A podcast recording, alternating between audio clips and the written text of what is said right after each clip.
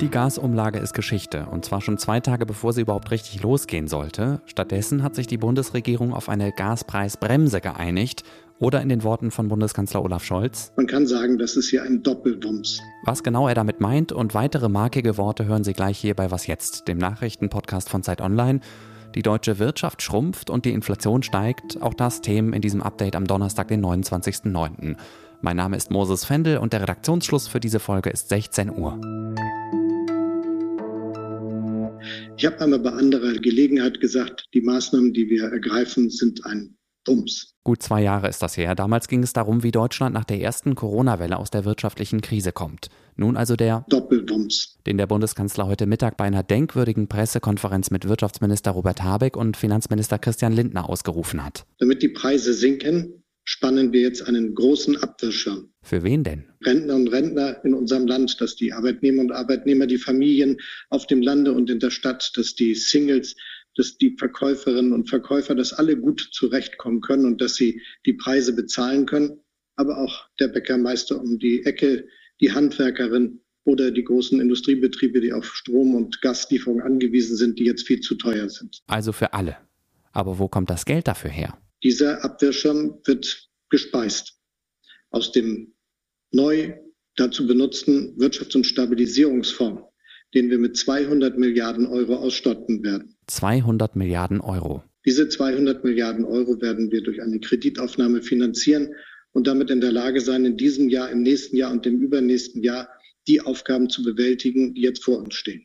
Präzisiert hat das kurz darauf Wirtschaftsminister Christian Lindner. Dieser Abwehrschirm ist umfassend und wirksam. Er ist zugleich aber gezielt auf diese Krise.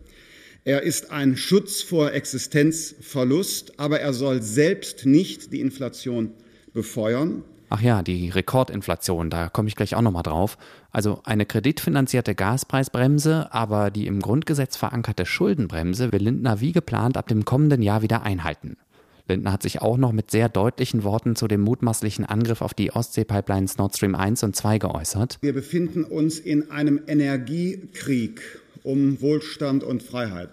Dieser Energiekrieg hat zum Ziel, vieles von dem zu zerstören, was die Menschen sich persönlich über Jahrzehnte aufgebaut haben. Und Wirtschaftsminister Robert Habeck ist dann noch näher auf die Abschaffung der Gasumlage eingegangen. Beschlossen hatte sie zwar die ganze Ampelkoalition, er als zuständiger Minister wurde aber dafür verantwortlich gemacht, sie so ein bisschen vermurkst zu haben. Sie erinnern sich, es hätten ja auch die Unternehmen von der Umlage profitiert, die in der Krise sowieso schon gut verdient haben. Die Gasumlage war ein Instrument, um die Versorgungssicherheit in Deutschland zu gewähren. Jetzt gibt es andere Instrumente. Das finanzielle Volumen, das jetzt geschaffen wurde, stand vor einigen Wochen oder Monaten noch nicht zur Verfügung. Habeck hat aber auch nochmal klargemacht, worauf es in den nächsten Wochen und Monaten besonders ankommt. Wenn ich bei Versorgungssicherheit bin, möchte ich nicht schließen, ohne darauf hinzuweisen, dass wir nach wie vor in einer kritischen Situation sind und die Verbräuche runtergehen müssen. Heißt im Klartext, wir alle müssen Energie sparen.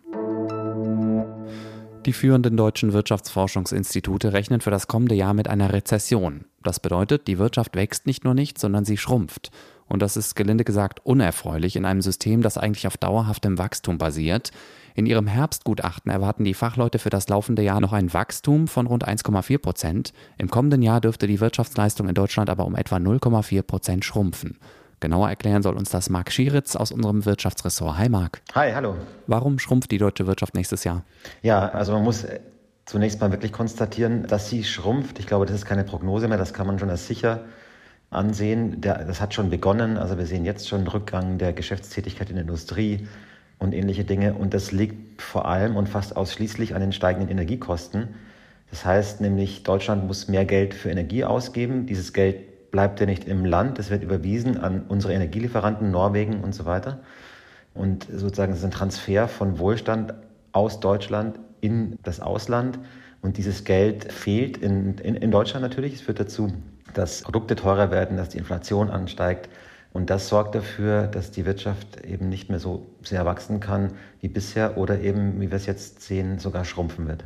Die Fachleute sagen Deutschland ja jetzt einen permanenten Wohlstandsverlust vorher. Gibt es denn noch irgendwas, was uns gerade ein bisschen Hoffnung machen könnte? Ja, also dieser ähm, extreme Preisanstieg bei Energie oder andersrum gesprochen, diese Knappheit bei Energie, die wird ja wahrscheinlich nicht von Dauer sein. Die Regierung ist ja schon dabei, die Unternehmen sind das auch, alternative Gaslieferanten zu erschließen oder Energiequellen zu erschließen. Und sozusagen je mehr die Energie, die bisher aus Russland kam, von anderswoher ersetzt wird, desto stärker, desto mehr Energie haben wir zur Verfügung. Und wie immer, wenn man von was mehr hat, dann sinkt der Preis und desto mehr werden die Energiepreise irgendwann dann im kommenden Jahr auch wieder zurückgehen. Das heißt, wir haben jetzt diese Durststrecke vor uns, wir müssen über diesen Winter kommen, wahrscheinlich auch noch über den nächsten. Und danach werden diese Dinge, die man jetzt ja getan hat, LNG-Terminals, mehr Ausbau in alternativer Energien und so weiter, die werden dann natürlich ihre Wirkung entfalten und dann geht, geht diese Krise auch zu Ende. So, dann haben wir die Energie über alternative Quellen gesichert und dann wird auch das Wachstum wieder zurückkommen. Was glaubst du denn, Marc, was taugt die Gaspreisbremse, die die Bundesregierung heute beschlossen hat? Ja, ich glaube, das ist ein sinnvoller Schritt, das zu machen. Man hat ja bisher schon ganz viele verschiedene Entlastungsprogramme beschlossen, Energiegeld und so weiter. Die haben aber das Problem, dass man nie alle trifft, ja, weil das sozusagen sehr kompliziert ist, dieses Geld unter die Leute zu bringen, administrativ. Und mit dieser Gaspreisbremse kann man relativ einfach, indem man an der Quelle den Preis senkt, nämlich der Staat übernimmt einen Teil der Gasrechnung, wenn man so will, für einen bestimmten Anteil des Gasverbrauchs, kann man relativ einfach und unbürokratisch verhindern, dass die Gaspreise zu sehr steigen. Das heißt, das ist eine Entlastung. Natürlich wird trotzdem nicht mehr Gas herbeigezaubert. Man teilt einfach die Kosten dieser Krise auf und dadurch wird man ein bisschen auch abdämpfen können, die konjunkturellen Wirkungen. Aber es wird trotzdem zu einer Rezession kommen. Danke, Marc. Ja, danke dir. Und gleich noch eine schlechte Nachricht aus der Wirtschaft, auch wenn viele die schon erwartet haben. Die Inflation in Deutschland ist weiter gestiegen. Bisher ist es nur eine erste Schätzung, aber im September lag sie voraussichtlich bei 10,0 Prozent, sagt das Statistische Bundesamt. Wenn sich das bestätigt, ist sie also zum ersten Mal seit langer Zeit zweistellig. So hoch war sie zuletzt vor mehr als 70 Jahren. Und wenn Sie sich noch näher mit der Inflation und der Rezession beschäftigen wollen, empfehle ich Ihnen noch ein interessantes Interview, das mein Kollege Zacharias Zacharakis mit dem US-Ökonomen Barry Eichengreen geführt hat. Es geht unter anderem darum, wie Deutschland gestärkt aus dieser Krise hervorgehen könnte. Sie finden das Interview zum Beispiel, wenn Sie den Titel googeln. Der lautet Deutschland droht eine Deindustrialisierung. Ich packe Ihnen den Link aber auch nochmal in die Show Notes. Schon morgen will Russland offiziell verkünden, dass es die vier besetzten ukrainischen Gebiete Donetsk, Luhansk, Cherson und Saporizhia zu Teilen seines Staatsgebiets macht. Kreml-Sprecher Dmitri Peskov hat vorhin angekündigt, dass für morgen um 14 Uhr unserer Zeit eine Zeremonie im Kreml geplant ist. Da sollen dann Vertreter der vier Gebiete entsprechende Verträge mit Russland unterschreiben. Nächste Woche wollen dann die beiden Kammern des russischen Parlaments über die Annexion entscheiden. Da das aber reine Abnickgremien für die Politik des Regimes sind, können wir davon ausgehen, dass sie zustimmen werden. Bis vorgestern konnten oder sollten die Menschen in den besetzten Gebieten darüber abstimmen, ob sie zu Russland gehören wollen. Bei diesen völkerrechtswidrigen und von keinem Land der Welt anerkannten Scheinreferenten sollen je nach Region zwischen 87 und 99 Prozent der Menschen für den Beitritt zu Russland gestimmt haben über die russische Annexion der besetzten ukrainischen Gebiete und auch über die Stimmung in der russischen Bevölkerung spricht meine Kollegin Konstanze Keins morgen früh hier bei Was jetzt mit unserem Moskau-Korrespondenten Michael Thumann. Wir haben ja gestern Nachmittag und heute früh schon ausführlich über die Löcher in den Ostsee-Pipelines Nord Stream 1 und 2 gesprochen, aus denen große Mengen Methangas austreten. Dazu noch ein kurzes Update. Schweden hat inzwischen ein viertes Leck entdeckt. Bisher war ja immer nur von drei die Rede. Die NATO geht von einem Sabotageakt aus, also dass jemand die Röhren absichtlich beschädigt hat. Russland spricht sogar von einem Terrorakt und will, dass die Sache international aufgeklärt wird. Auf russischen Wunsch hin will sich morgen der UN-Sicherheitsrat mit den Löchern in den Pipelines befassen.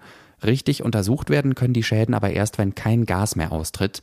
Dänemark sagt wahrscheinlich am Sonntag. Der Betreiber, die Nord Stream AG, rechnet damit, dass es erst am Montag der Fall ist. Frühestens dann wird man sehen, wie kaputt die Röhren sind, ob sie repariert werden können und ob jemals wieder Gas von Russland nach Deutschland durchgeleitet werden kann. Was noch?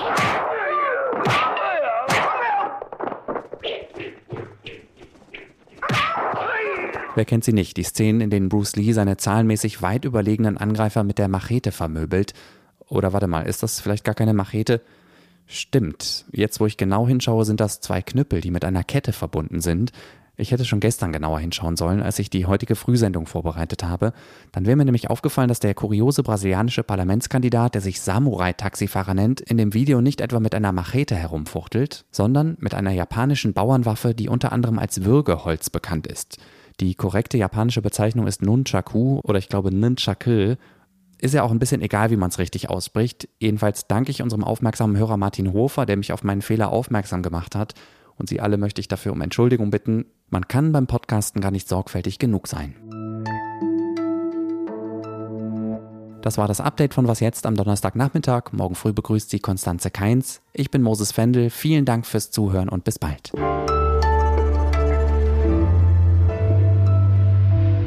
Zunächst mal ist eine der weiteren positiven Nachrichten des heutigen Tages der negative Test des Bundeskanzlers. Ja, danke. Die Nachricht wäre beinahe untergegangen im Strudel der vielen positiven News heute.